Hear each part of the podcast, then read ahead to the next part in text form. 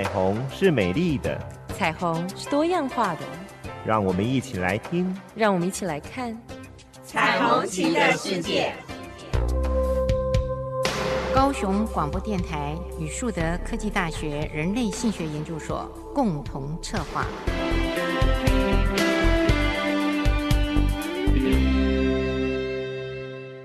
我是主持人倪燕青，我是主持人李行。欢迎收听高雄广播电台 AM 一零八九 FM 九四点三《彩虹旗的世界》。现在呢，其实报纸上有一些的新闻，我们今天谈的新闻呢，倒不是呃情感移动的新闻，但是会跟我们的孩子们的安全还有身体有关的新闻。我其实很好笑哦，最近情感移动的那个新闻很多，而且都还是名人哦。那个不关我们的事，好啊，不关我们的事，因为因为通奸除罪了，就由他们自己处理。对，说的也是，那个说真的，每一个人的选择嘛，哈，好。但是今天联合报好像似乎有一个非常让我们这些从事性教育跟性智商的老师及非常的焦虑跟担心的一个课题嘛，哈，一个新闻。哎，这个是三月十七号的新闻。好，OK，前几天。的新闻了，三月十七号的新闻是。不过，在这个新闻里头，其实是占了半个版面了，是是是是。那很大的两件大事，一件就是幼儿园的男老师去拍了女学生，就是女童哦，儿童，她的私处，嗯、而且加害人呢，其实这样的一个男老师就已经是百位的女童是都被拍到了，对。他们他们熟睡啦，呃，还有上厕所啊，会帮他们擦屁股的时候，还有跟女童一起独处的时候，呃，这位老师就会下手了。嗯嗯。那另外一件事情呢，呃，就是在呃北部的某个基金会的这个呃女性的生活辅导员，他们呢，他呢，应该不是他们，嗯、他要求这些的男童哦要一起洗澡，对，而且。不能关门，嗯，然后让他拍裸照，对，所以，哎，当这件事情是呃男童呢，刚好有一次在上一些课程的时候，嗯，就讲出来自己的经验，这个经验一讲出来的时候，就会被他们里面的职员呢、啊、觉得是非常的有异状，当然，所以呢就提出这个检举跟告诉，嗯哼，后来呃这位的女辅导员说是学生呃。愿意的要给他拍的，可是呢，学生说不是，因为是老师命令他们一起洗澡。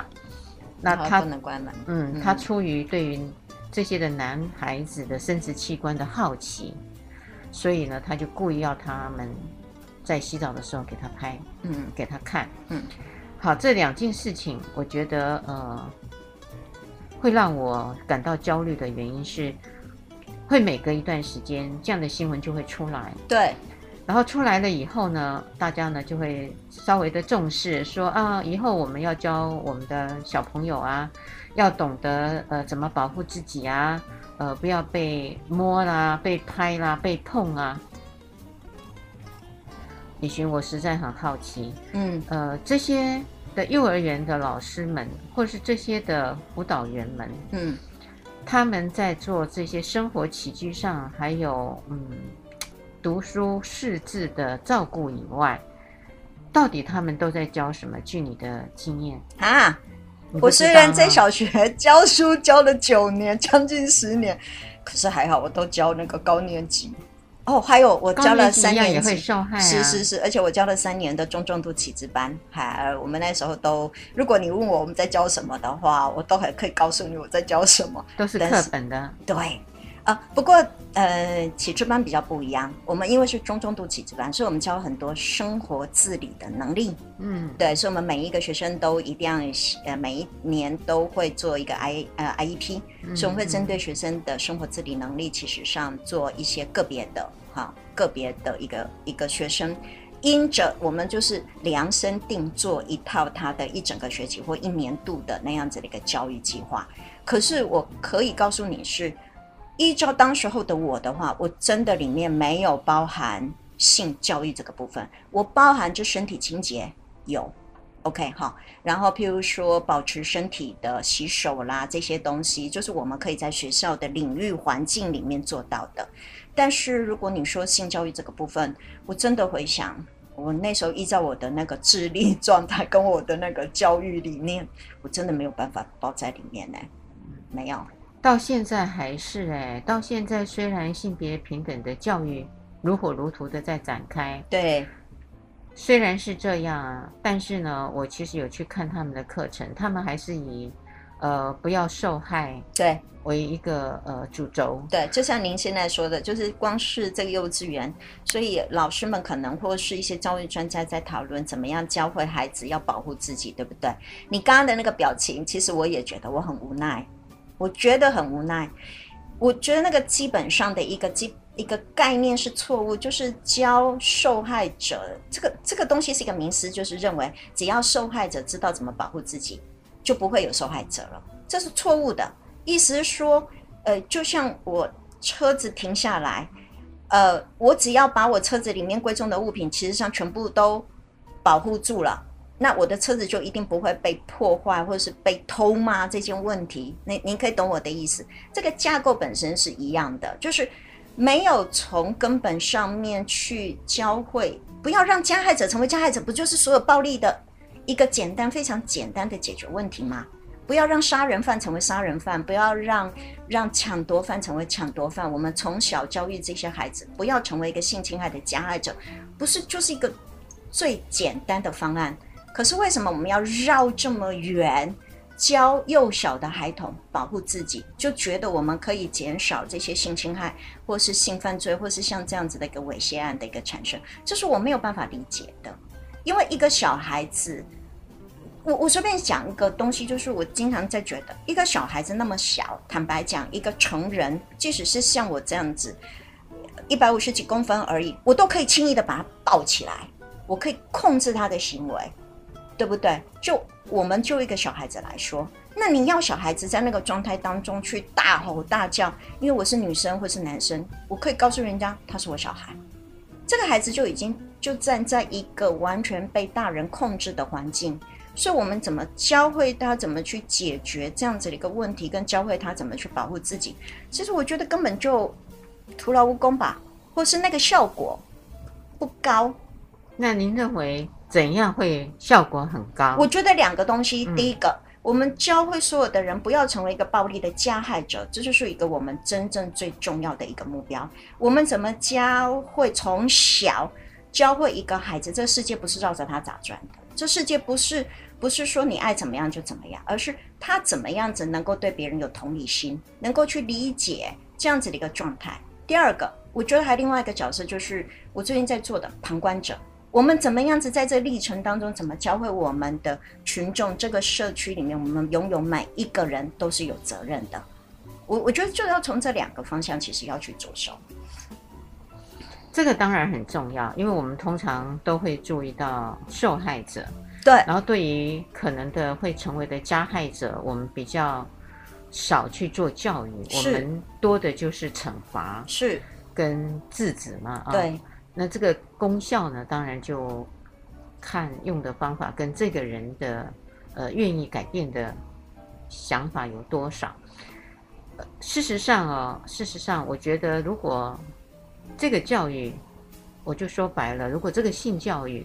不见得一定要用呃性别平等教育啊，嗯、呃，因为大家一看到这样的时候呢，呃，来了一个男老师，然后女童嘛，然后一个女辅导员嘛，一个男童嘛，对，我们就开始就觉得呃那个是呃权力的不平衡，对，啊、呃，性别教育里面比较常讲的就是老师的权力是大的，孩子呢是权力小的，他就要去遵从老师的命令，对，因此这个危险。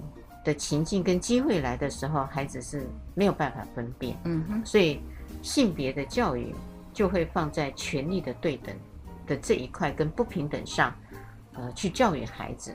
可是呢，我也要说的是，呃，在人的社会里面都会有权力的不平等。对，不会只有校园里头才会有权力的不平等。所有的人与人之间的关系都有这个权力不平等，或是我们叫做就是权力的争斗 （power struggle） 的情况。因为是两个好朋友、夫妻、兄弟姐妹，对，爸爸妈妈各式各样的人际关系里面，其实永远而且任何时候都存在这种权利上面的一个不平等。可是我我们回来说，譬如说，可是夫妻他的权利其实上虽然有的时候不平等，可是他会流动。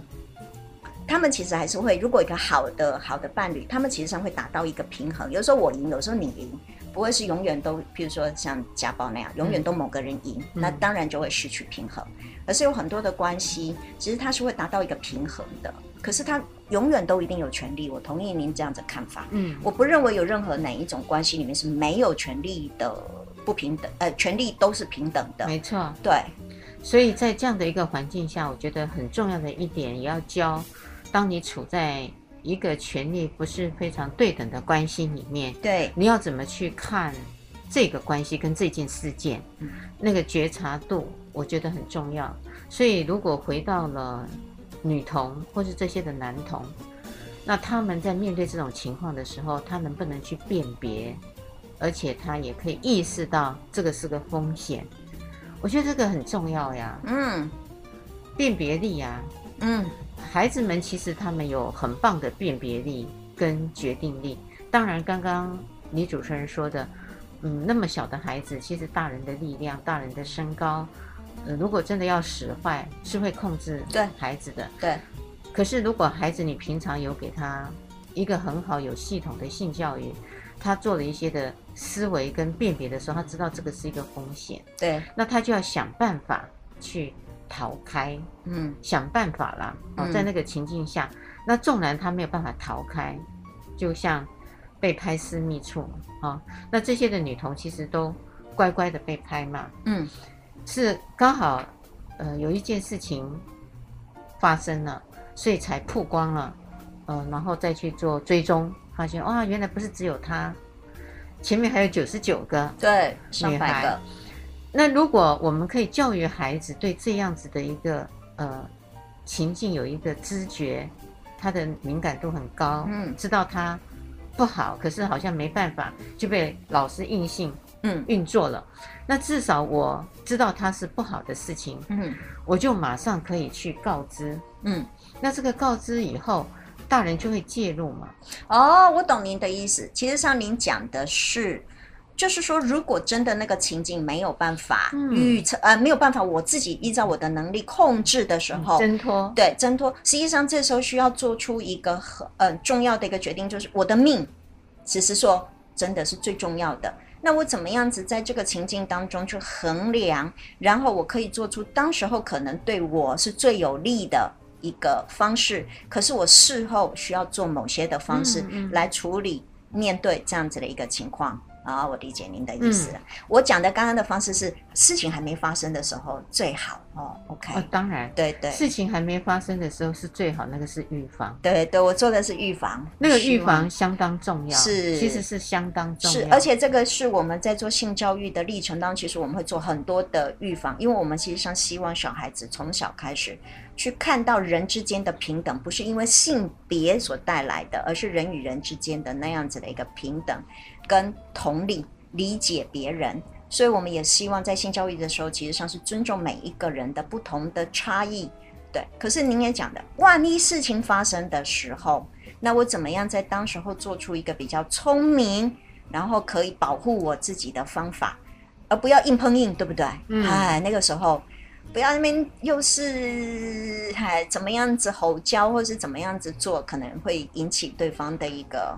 呃，当然，他的那个吼小孩子的尖叫吼叫，我觉得这个也是可以引起别人注意的地方了，嗯、对，也是一个好事了啊。嗯、因为如果说刚刚你主持人说的，我们的旁观者也被训练，他愿意多管闲事，对对对对对，而且他有见义勇为，对对，呃，那虽然呃你骗人家说那是你的孩子，可是你也不可以对你的孩子对。如此嘛，那我愿意多呃做一些的干涉，是。那可能我也就会把这件事情让这个孩子不受到伤害、啊。是，或是我们只要直接就打电话，警察，自己、嗯、警察介入的话，就可以很多事情。如果你怕呃被揍啊，对对对对，会被杀啊，对，那你就可以在旁边看到那个情景，就是说在什么路跟什么路的交叉口，或是某一个建筑物，小孩有一个小孩被一个大人啊、呃，在在嗯、呃、干嘛？是，哎，那警察可能你们要来做处理，赶快来，我怕那个孩子。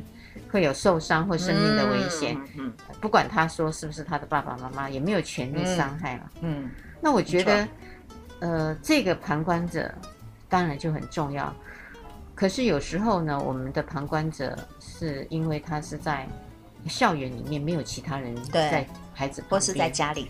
嗯，对对，像这种若是发生在幼儿园或是一些隐秘的机构的里面，其实上他很难得会被发现，而且被亲眼看到。嗯，对对。所以这时候就要他有要有勇气，呃，愿意去告知大人。是是是。所以接下来呢，我们也要去看到，呃，到底我们今天的失误是什么？就是我们对儿童应该要做一些什么事才能够做帮忙。嗯。聆听着温暖的声音，让我有整天好心情，随时陪伴着你，你最好的默契。九四点三。你的好伙伴，九四点三，高雄广播电台。我是主持人倪燕青，我是主持人李寻，欢迎收听高雄广播电台 AM 一零八九 FM 九四点三彩虹旗的世界。我们今天谈的题目呢，就是幼儿园的老师，男老师拍女童的私处，女辅导员呢拍男童的共浴。我。我们今天其实上在决定那个题目的时候，原本我一看，嗯，幼稚园的男老师拍女童，我心想啊，完了惨了，那个幼稚园的男老师本来就很少了，如果这种新闻再出来，那会让所有的幼稚园的男老师觉得他们很像那个哈。后来下面有一个平衡的报道，也有女辅导员拍男生，哦，可是这两个新闻说真的都让人很不高兴，没错，不舒服。没错，所以刚刚李主持人呢也有谈到呃。在预防的部分，对，我觉得在预防上面，其实真的从小要教我们的孩子，不要成为这种加害者，对，很重要。因此，我看到了报纸的新闻呢，也有一些的家长嘛，哦，比较有前瞻性的家长就开始呼吁说，性教育其实是要给孩子的。我觉得这个太让我开心了，是是，因为通常呢，呃，有一些的家长不会谈要给性教育，都会说要给。性别教育对，可是，在性别教育里面还附带条件，不可以谈。最近尤其不可以谈同性恋的这种，哈，就是这种教育。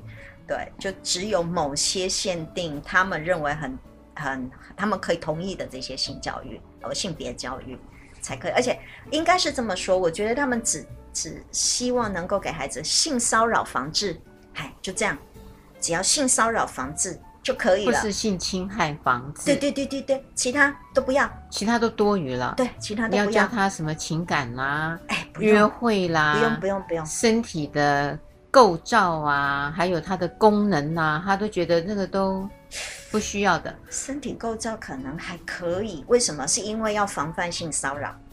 身体的构造，对，他们了不起就会说，呃，胸部的地方啊。穿游泳衣的地方，嗯，屁股的地方啊，嗯、还有前面的、嗯、呃小便的地方，嗯、呃，不要被拍呀、啊，对对对，不要被摸，摸不要被看，这样子就完成了所谓的性别教育了。是，就是就是游泳，呃，穿游泳衣的那些地方都不可以被人家摸。好，这就是性骚扰防治。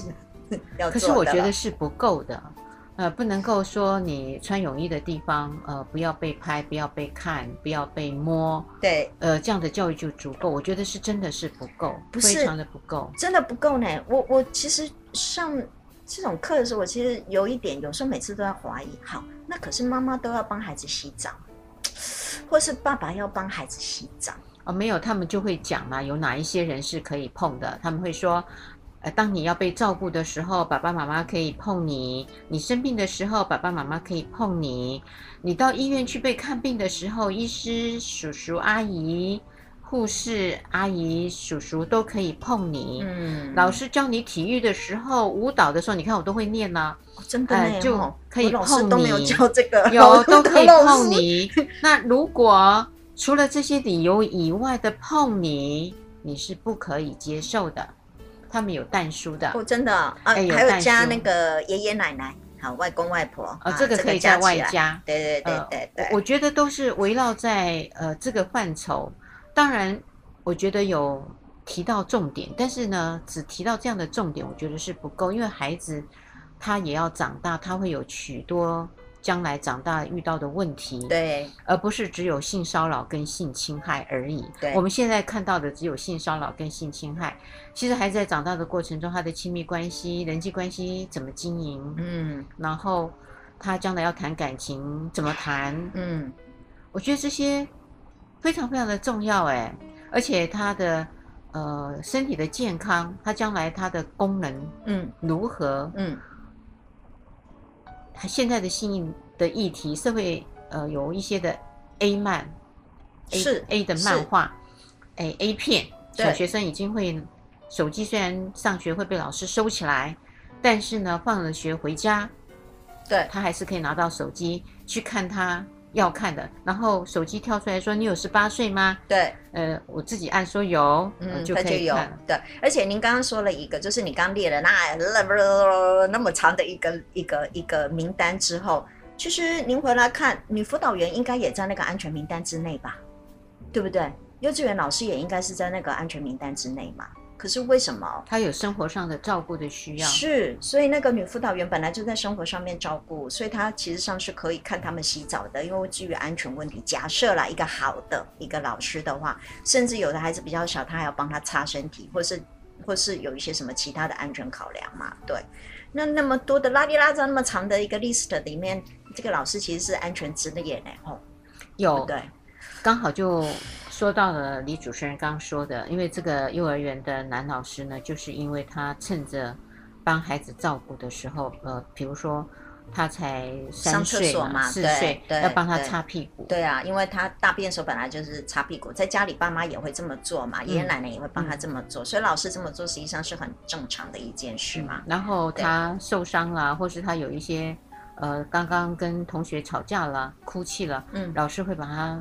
抱过来抱抱没？对对，拍拍嘛？对，还有呢，我以前因为在小学教那个中重度启智班呐，哈，嗯，我们学生呢，我们都要求他一定要在学校里面多放一条裤子或者是衣服，为什么？因为他只要有时候真的就挫赛啊，真的会啊，因为他还没有办法学好控制，对，还在练习，对，因为他们中重度启智班有时候孩子真的是太过兴奋或太过紧张，我们还有的时候是哦好惨哦，带他们出去户外教学的时候就在。就在半路上，哦，害我真的这个老师，我真的不知道该怎么办。后来我们就都学会了。可是，在那个现场，所有的老师这样手忙脚乱，全部，哦，所以我觉得对于一个小孩子来讲，我我现在是在说啦，这么长的一个 list 里面，基本上我们身为老师的人，我们是在安全名单之内，而且真的也会发生这样子的事情。所以我觉得，就像您刚刚讲的，呃。如果我们虽然列了那么长的名单，可是也并不表示这些所有名单里面的人一定都百分之百都安全嘛。所以您说的非常的好，是觉得如果要培养一个孩子怎么样聪明的去看待这些事情，怎么样子在当时候能够做出比较好的判断，我觉得这也是另外一个可能非常重要的，对。然后有些人真的，而且您知道，就是熟识者的性侵跟性骚扰，其实占百分之七十七以上到百分之八十五嘛。在全世界所有的全部的那个比率上面，真正性骚性侵害的或性性侵害的人，呃，不熟识的人或陌生人，其实占不到百分之三十。那我们怎么样子让孩子在这样的一个环境里面，其实去学会去理解所有的事情当中，其实是要分别个别去看，然后。然后让他们可以在这样的一个情境当中，怎么样做出一个当手比较好一点的选择，而不是只是说，就您说的，不是说这些东西不能摸。那我的一个顾虑就是，那孩子说不能摸又怎么样呢？哦，那个情况，这也是我觉得对于一个孩子来讲，他拥有什么样子的一个不能摸，那就跟对方说什么嘛。这这是一个，唉，所以在幼儿园的小朋友，其实也要让他们在教学里面放进来这个以外，而不是只有上课的呼吁啊，对，呼吁用内宣嘛，哈，大内宣，对对，不是的，他还是要靠比较好的教学方法。呃，可能可以呃拿个绘本啊，嗯，那绘本里面有一些的故事情节，嗯，教他们说，如果你也遇到相同的事情，还有像报纸新闻，虽然他看不懂字啊，是，你也可以把报纸新闻的一些内容，嗯，来让小朋友知道说，像这样子的事情，如果发生在你身上的时候，你就应该要拒绝，嗯哼，甚至呢，如果被强迫了，那就要回来。告诉你可信任的人，嗯，学校就会做处理，家长也会做处理嘛。交给大人来处理，嗯，是这个是非常重要。包含在家里，呃，自己的亲人或是你熟悉的阿姨叔叔，是，你其实都是可以告知的。如果说爸爸妈妈，嗯、呃，告知了以后不相信，那还有。其他可以相信你的人，你都可以告知。你倒是提醒我另外一个，我觉得这是我看到的很多的现象，是很多的女孩，呃，讲比较多了哈，是女孩子，有很多是遇到这些性骚扰或性侵害，其实他们不说呢，他们倒是觉得他们在骚扰之后，他反而更害怕家里的人对他的责备跟责骂。对，我曾经看过一个案子，就是这样子，一个好像是国小六年级的孩子，还是三年级，我忘记了。他就是在他们家的公寓里面，其实在，在呃，就是被骚扰了，还是被性侵，我忘记了，我忘记在就公寓里面。他回家的时候开门的时候是他奶，是他爷爷开的门，然后就问了他一句：“啊那他哇？”他瞪啊，这样，他就打消整个全部告诉他爷爷这件事情，因为他很害怕，当他告诉爷爷之后，他会被。狠狠的骂一顿，对，所以我我倒觉得你刚刚提醒我的另外一个是我们看到的有一些情况是，有些大人虽然我们可能希望他们跟大人说，可是大人们平常的时间是不是要跟孩子建立一个比较可以什么话都说的，像朋友关系一个这样子的一个一个关系？我觉得，李主持人其实哦，呃，我也要。说明的一点，有很多的家长其实跟孩子的关系是非常好的，并不是不好，嗯，也是什么都可以说的，嗯。可是呢，大多数的家庭，我觉得有八成以上的家庭，唯独性不说，对，什么都说的，对，对，对，对，关系也很好的，对对对。但是唯独性不说，当性唯独不说的时候，你刚刚说的那一块。他也是很难启口的啊，这倒是真的。因此，嗯、我们的学校跟家庭应该要跟孩子谈性的议题。对，对，就就像我刚刚说的那个报纸新闻出来了，呃，你不能大人自己看看就好，闷不吭声，然后祈祷自己的孩子永远都不会遇到哈，然后你就很努力的去接他上下学，是是是，是，保护他所有免受伤害。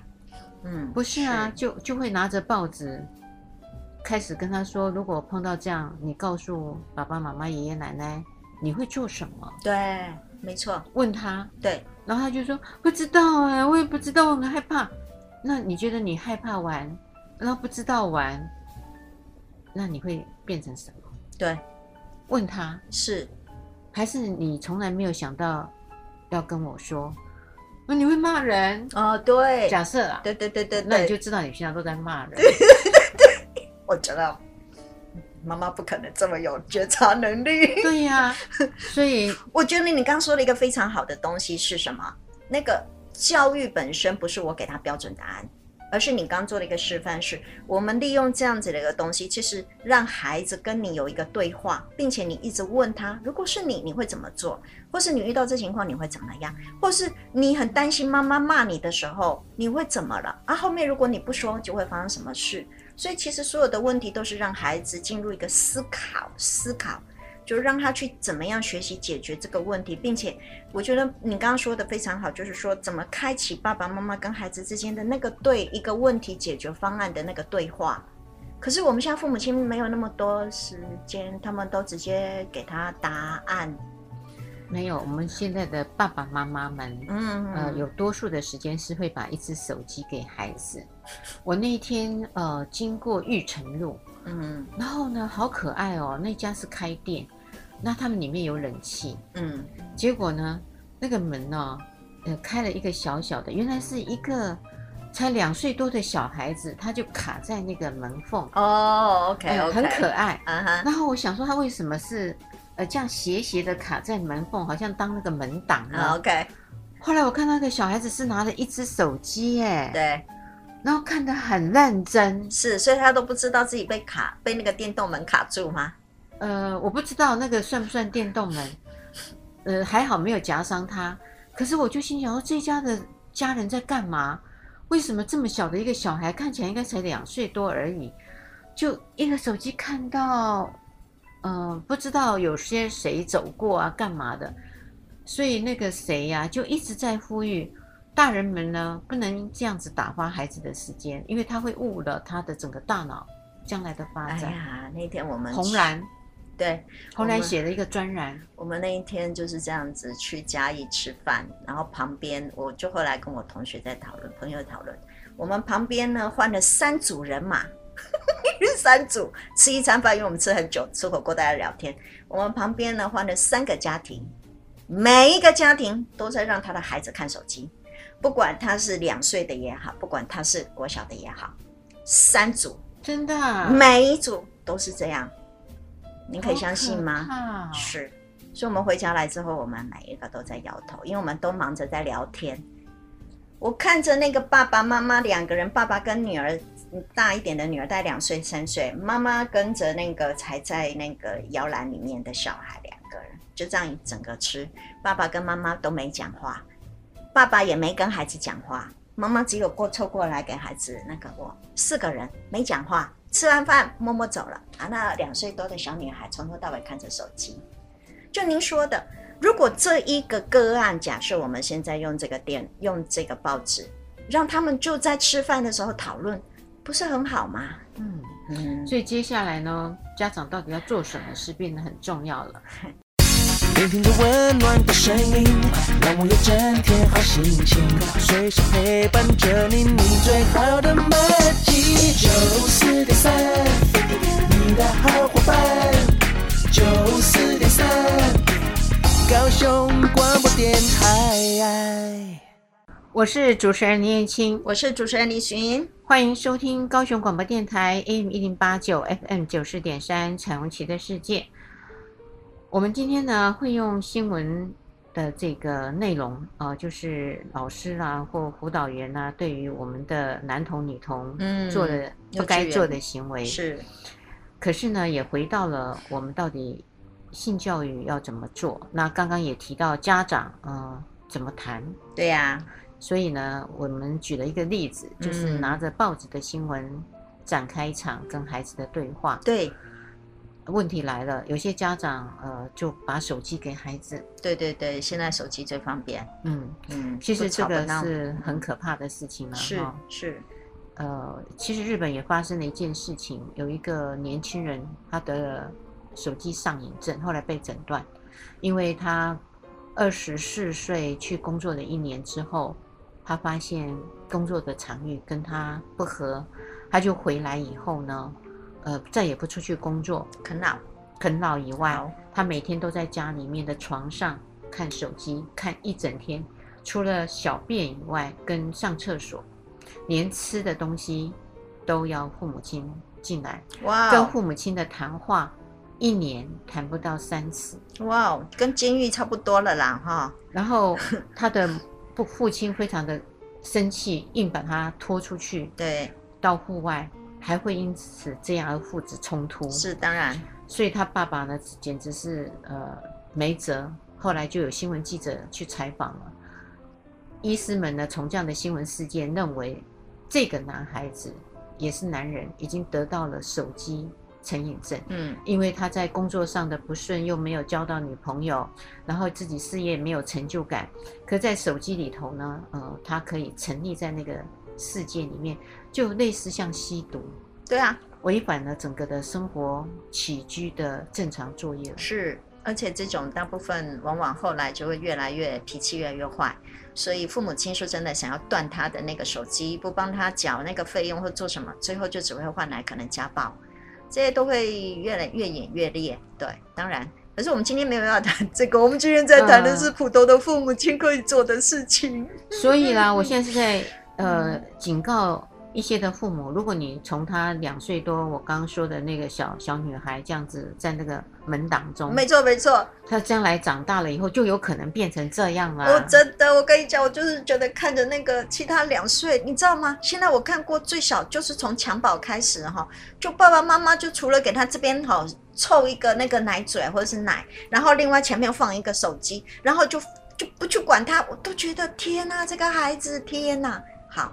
我我们现在其实上是在希望父母亲真的，你不要小看你的小孩，你给他什么，他就会变成什么。如果你小时候一直不断跟他聊天讲话，就像您刚前一段说的，问他很多的问题，告诉问他是说，如果你遇到这情况，你会怎么做？别人怎么做，你会怎么做？如果我们可以常常不断跟他对话、对话、对话，其实你会发现孩子非常的聪明的，他会让我们非常惊讶于他如果在一个会思考的环境。他如果会察言观色的一个环境，你会发现你的孩子其实是很成熟的。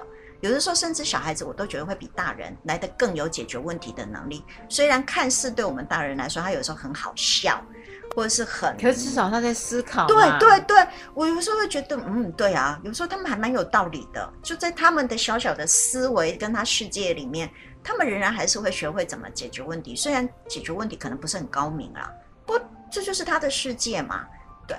可是，如果父母亲不跟他谈这些，父母亲不利用这个，譬如说您刚刚说的用绘本，因为现在很多的爸妈都是用绘本，或是说用这样电视新闻，或是随便任何路上看到的一个事件，如果没有开启跟孩子的对话，你会发现孩子永远都是就是只有在手机里面，或从你的嘴巴当中获得一个标准答案。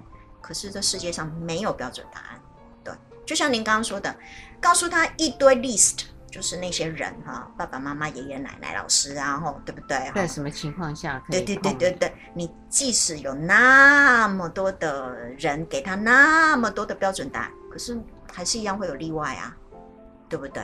那你要孩子怎么办？面对那个例外，因为我们不可能跟着孩子一辈子。所以来了，我们还是要从两个面、三个面，我三个啊，三个面，一个是学校的课程面。哦，我还以为我们先谈父母亲呢。没有没有，父母亲当然要进来，父母亲一定他是首要的人。真的，父母亲好重要哦。是，可是问题是，大多数的父母亲哦，对性议题是不能谈，真的，而且没有勇气谈。嗯，况且呢，没有能力谈。哎，这倒是真的。嗯，倒还不如就不谈哈。嗯，呃，对不对？对我们来说，你教坏了，那 不如不要教，是，是不是？所以。当父母没有这样子的能力跟勇气，还有准备的时候，那学校的老师，我觉得就不能够偏会了。对，幼稚园，嗯，对不对？可是来了，呃，幼稚园的老师到底现在有多少老师有这样子的被训练，有这样子的认知？嗯，要去教我们这些的学龄前的儿童，嗯，这个就是一个很大的重点。如果全国的幼保系类似相关的科系，都没有在他们的这个课程里面放进去性教育，只放了性别教育，我觉得是不够的。是因为这就像我对我们以前军校的学生做了一个测试，就是我说你们有多少学孩子啊？你们有多少人小时候其实问过妈妈最简单的一个问题，就是我是怎么来的？我觉得所有的小孩都会很好奇我是怎么来的。对。我这个光是这个问题，我认为父母亲就应该，他们都会遇到，要不然就幼稚园老师也应该会处理。光是这么小的一个问题，其实就很难解决了。可是这个问题跟性骚扰防治跟那个其实是没有关联性，这是对一个我自己的一个生命的起源，对对，对的这样子的一个好奇，那到底我是怎么来？这不就是一个很高明的一个问题吗？他就是小哲学家嘛，就是啊。长大了才念哲学系啊！你看，我们小时候就已经在探讨人生的意义了，对不对？我的存在了，对不对？人的存在这个问题是是，所以我是觉得，呃，幼稚园的老师他们的准备工作。至少在课程里头要放到性教育，对，而不是只有性别教育。是，就最少要能够解决孩子对于一个生育、生产，我是怎么来的这样子的一个问题。我认为只要从这个东西出发，能够去解释孩子，让孩子不要有疑问，我就觉得就已经很厉害了。而且这些的孩子在陆续的长大到小学、中学、高中到大学，我们的性教育如果都是可以这样一路上升、有系统的话，是他们变成了将来的父母亲，将来的父母亲，他们就具备了。这样的能力了，对对对。那他的孩子呢？我相信要遭遇到这样的事情，而变成一个加害者或是受害者的比例，无形的也就降低了。是，最少就是您说的第一段里面说的，万一他遇到这样的事情的时候，他知道在事后怎么样跟大人，对不对？解决这个问题，因为他的能力没有办法解决这个问题的话，他总是需要帮忙。但他怎么样子能够要求大人能够进入到这样子的一个情况里面去解决，他也会比较有那个意愿。所以有很多人不需要带着这种罪恶感，跟带着这种性侵害的创伤，然后跟了他一辈子，然后等到他老了之后，然后再还要来写书。对，然后在那边 me too, me too，好了，要不然要像那个像那个谁 Oprah 一样，还要再写书昭告天下，我所有全部小学三年，我三岁时候曾经被性侵，然后被怎么样，何必呢？对不对？如果说可以，我们做这样子的一些情况，其实上在很小的时候就知道大人可以处理，并且我不需要带着这个罪恶感，不需要带着这样的创伤长大的话，不是也就可以让我的生命变得不一样吗？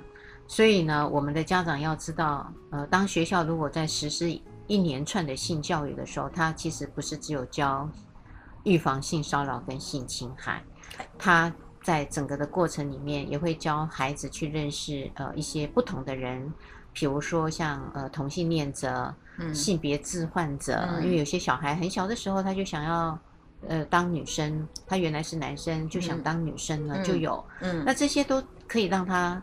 多理解认识，接着呢，当然他长大的过程中有情感的需求，他要开始去找女朋友、男朋友，对这些约会的技能，对他也要有，因为他不能只有光念、光说，然后没有实践。嗯，可能是应该是这么，我觉得是比较好的，是说，我觉得性教育很重要，是让我理解我自己是一个人，那人是带有情感面的，所以。我要怎么样子学会保护自己？可是还另外一个是，我也要学会怎么去相信别人，因为很多人其实生活需要相信，我才能够跟他建立关系。所以一个东西是在我怎么样子能够去认知到我自己是一个人，并且接纳自己那个人的本性，理解我也会有情欲，我也会有欲望，我希望跟别人建立良好关系。可另外当然也有很重要是，我们也在去因为这样子的关系，所以我们也在知道别人也是一个人。所以每一个人都不一样，在这样的差异当中，我们去接纳别人，怎么去跟别人有建立一个比较好的一个亲密关系？对，就像我们刚刚说的，即使有可能有这样子的一些性骚扰或是这样子的一个侵害的情况，可是我们可以去知道，它实际上是可以切开的。这个是坏人，好，可是也有很多好人。那我们怎么样子？就像你刚刚讲的，我们怎么样子区别那个情况当中，哪些人可能对我是友善，可是有些人可能对我仍然知道他是不友善的。那我们怎么样不友善的情况当中，怎么去处理那个问题，跟事后怎么去解决，而不会把可能未来就我们说的，万一他可能是经过一次的性侵害，他就认为所有的男人都是坏蛋，那这样子的一个情况，其实也不是我们想要看到的一个个体。对吧？哦，当然，所以这个是呃学校这边呃，我们应该要让学校有这样的老师是可以去教，而且要从幼稚园开始呀。Yeah, 是，所以在课程的培训上，呃，幼稚园呃相关出来的科系的学生们呢，将来当幼儿园的老师或是辅导员一样，他有具备这样的能力跟知识。对，嗯。一般的家长呢，就会觉得不要教就会没事。可是你看，我们现在就是没教都出事了嘛。是是，是，报纸的新闻都出事了。呃，刚刚的两个方面，一个是家长面嘛，哦，嗯，一个是学校面。对，还有一个面就是，呃，李主持人一直在说的，我们在教育的当下，还有另外一个面就是，呃，你要有见义勇为的那个，嗯，心态是旁观者啊。嗯你要能够愿意去帮忙，而不是只有别人受伤，受伤是车祸的受伤啊，或是生命上的危险，是你才会去帮忙。对，而是像类似这些情形的时候，你可以多管一下闲事。对，就像这些幼稚园里面的事情，其实为什么会？嗯，就是有人愿意。对。多管闲事。对，因为我们假设如果是在一个人，他假设说他觉得这一个男老师或是女老师正好是我的好朋友，没有那个道德勇气的时候，他其实不会做这样的事情。他有可能就是我说的，把手机湮灭证据，或是怎么样，就觉得这件事情过了。所以另外一个，我觉得旁观者就有愿意要去出来解决这些问题，愿意要去知道这样的事情，然后去把它给给给去处理也好，或者是你不用摄入，但是你可以知道有一些人其实上是可以解决这个问题的。我觉得这个部分本身是我们希望这个社会要更多有道德勇气的人。嗯嗯，所以我开心的是，呃，这个则新闻呢，居然已经有一些的。相关的机构啦，在讨论吗？呃、他们呃愿意出来呼吁说，嗯、台湾的儿童性教育不足，像这个妇女救援的基金会啊，哦、呃，妇女的救援基金会哦，通常都比较取向性别，嗯，他们现在呢也开始啊、呃、会考虑到性教育了。那我是担心的呢，呃，性教育、嗯、不要都是放在原来固着的。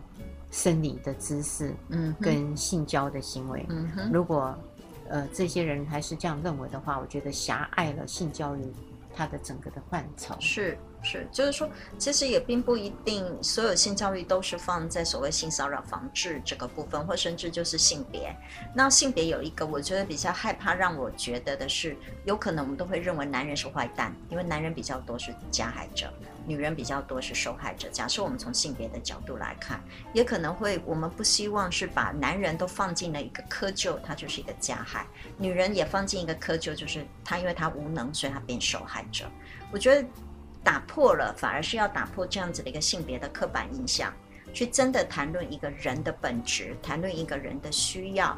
哦，这样子我觉得才是我们真正要做的一个东西呀。嗯。嗯还有呢，就是家长如果做不到，可以说，或是可以教，那家长至少要做到一个可以观察。我我觉得其实也不用教呢，可能讨论，我觉得就好了吧。哦，可不可以讨论呢？就很担心呃，有一些的家长，如果他愿意讨论，当然就是一个机会嘛。对对对，是担心那个讨论的结果，啊，他还是做了一个呃。结论的下命令哦，OK OK 哈呀，最担心的是这样，就是说我假借讨论之名行命令之实。OK OK 哈哈，就是很多父母都认为这叫沟通，其实没有有沟但没通，是因为他含着他的目标跟目的性跟你谈话嘛。对对，他虽然说我要听听你的意见，听听你的想法，听你的做法，呃，可是当你的方法很愚蠢或是。呃，非常不可行。对对，而，他就会批评。对对对对对，没错没错。就是因为你这么笨啊，所以你才遇到这种事啊。是，还有你以后不要给我搞这种事，或者诸如此类。你这样怎么可以这样子呢？吼，你不是当时就只要怎么做就好了吗？吼，所以下了很多这样子的很直接的指令。好，所以因此我觉得至少要学会观察，看孩子有没有什么异样，对，来帮忙。对，好，又接近尾声了，要麻烦各位听众朋友们。要记得收听每个礼拜天晚上的十点到十一点，高雄广播电台 AM 一零八九，FM 九四点三，彩虹旗的世界，拜拜，拜拜。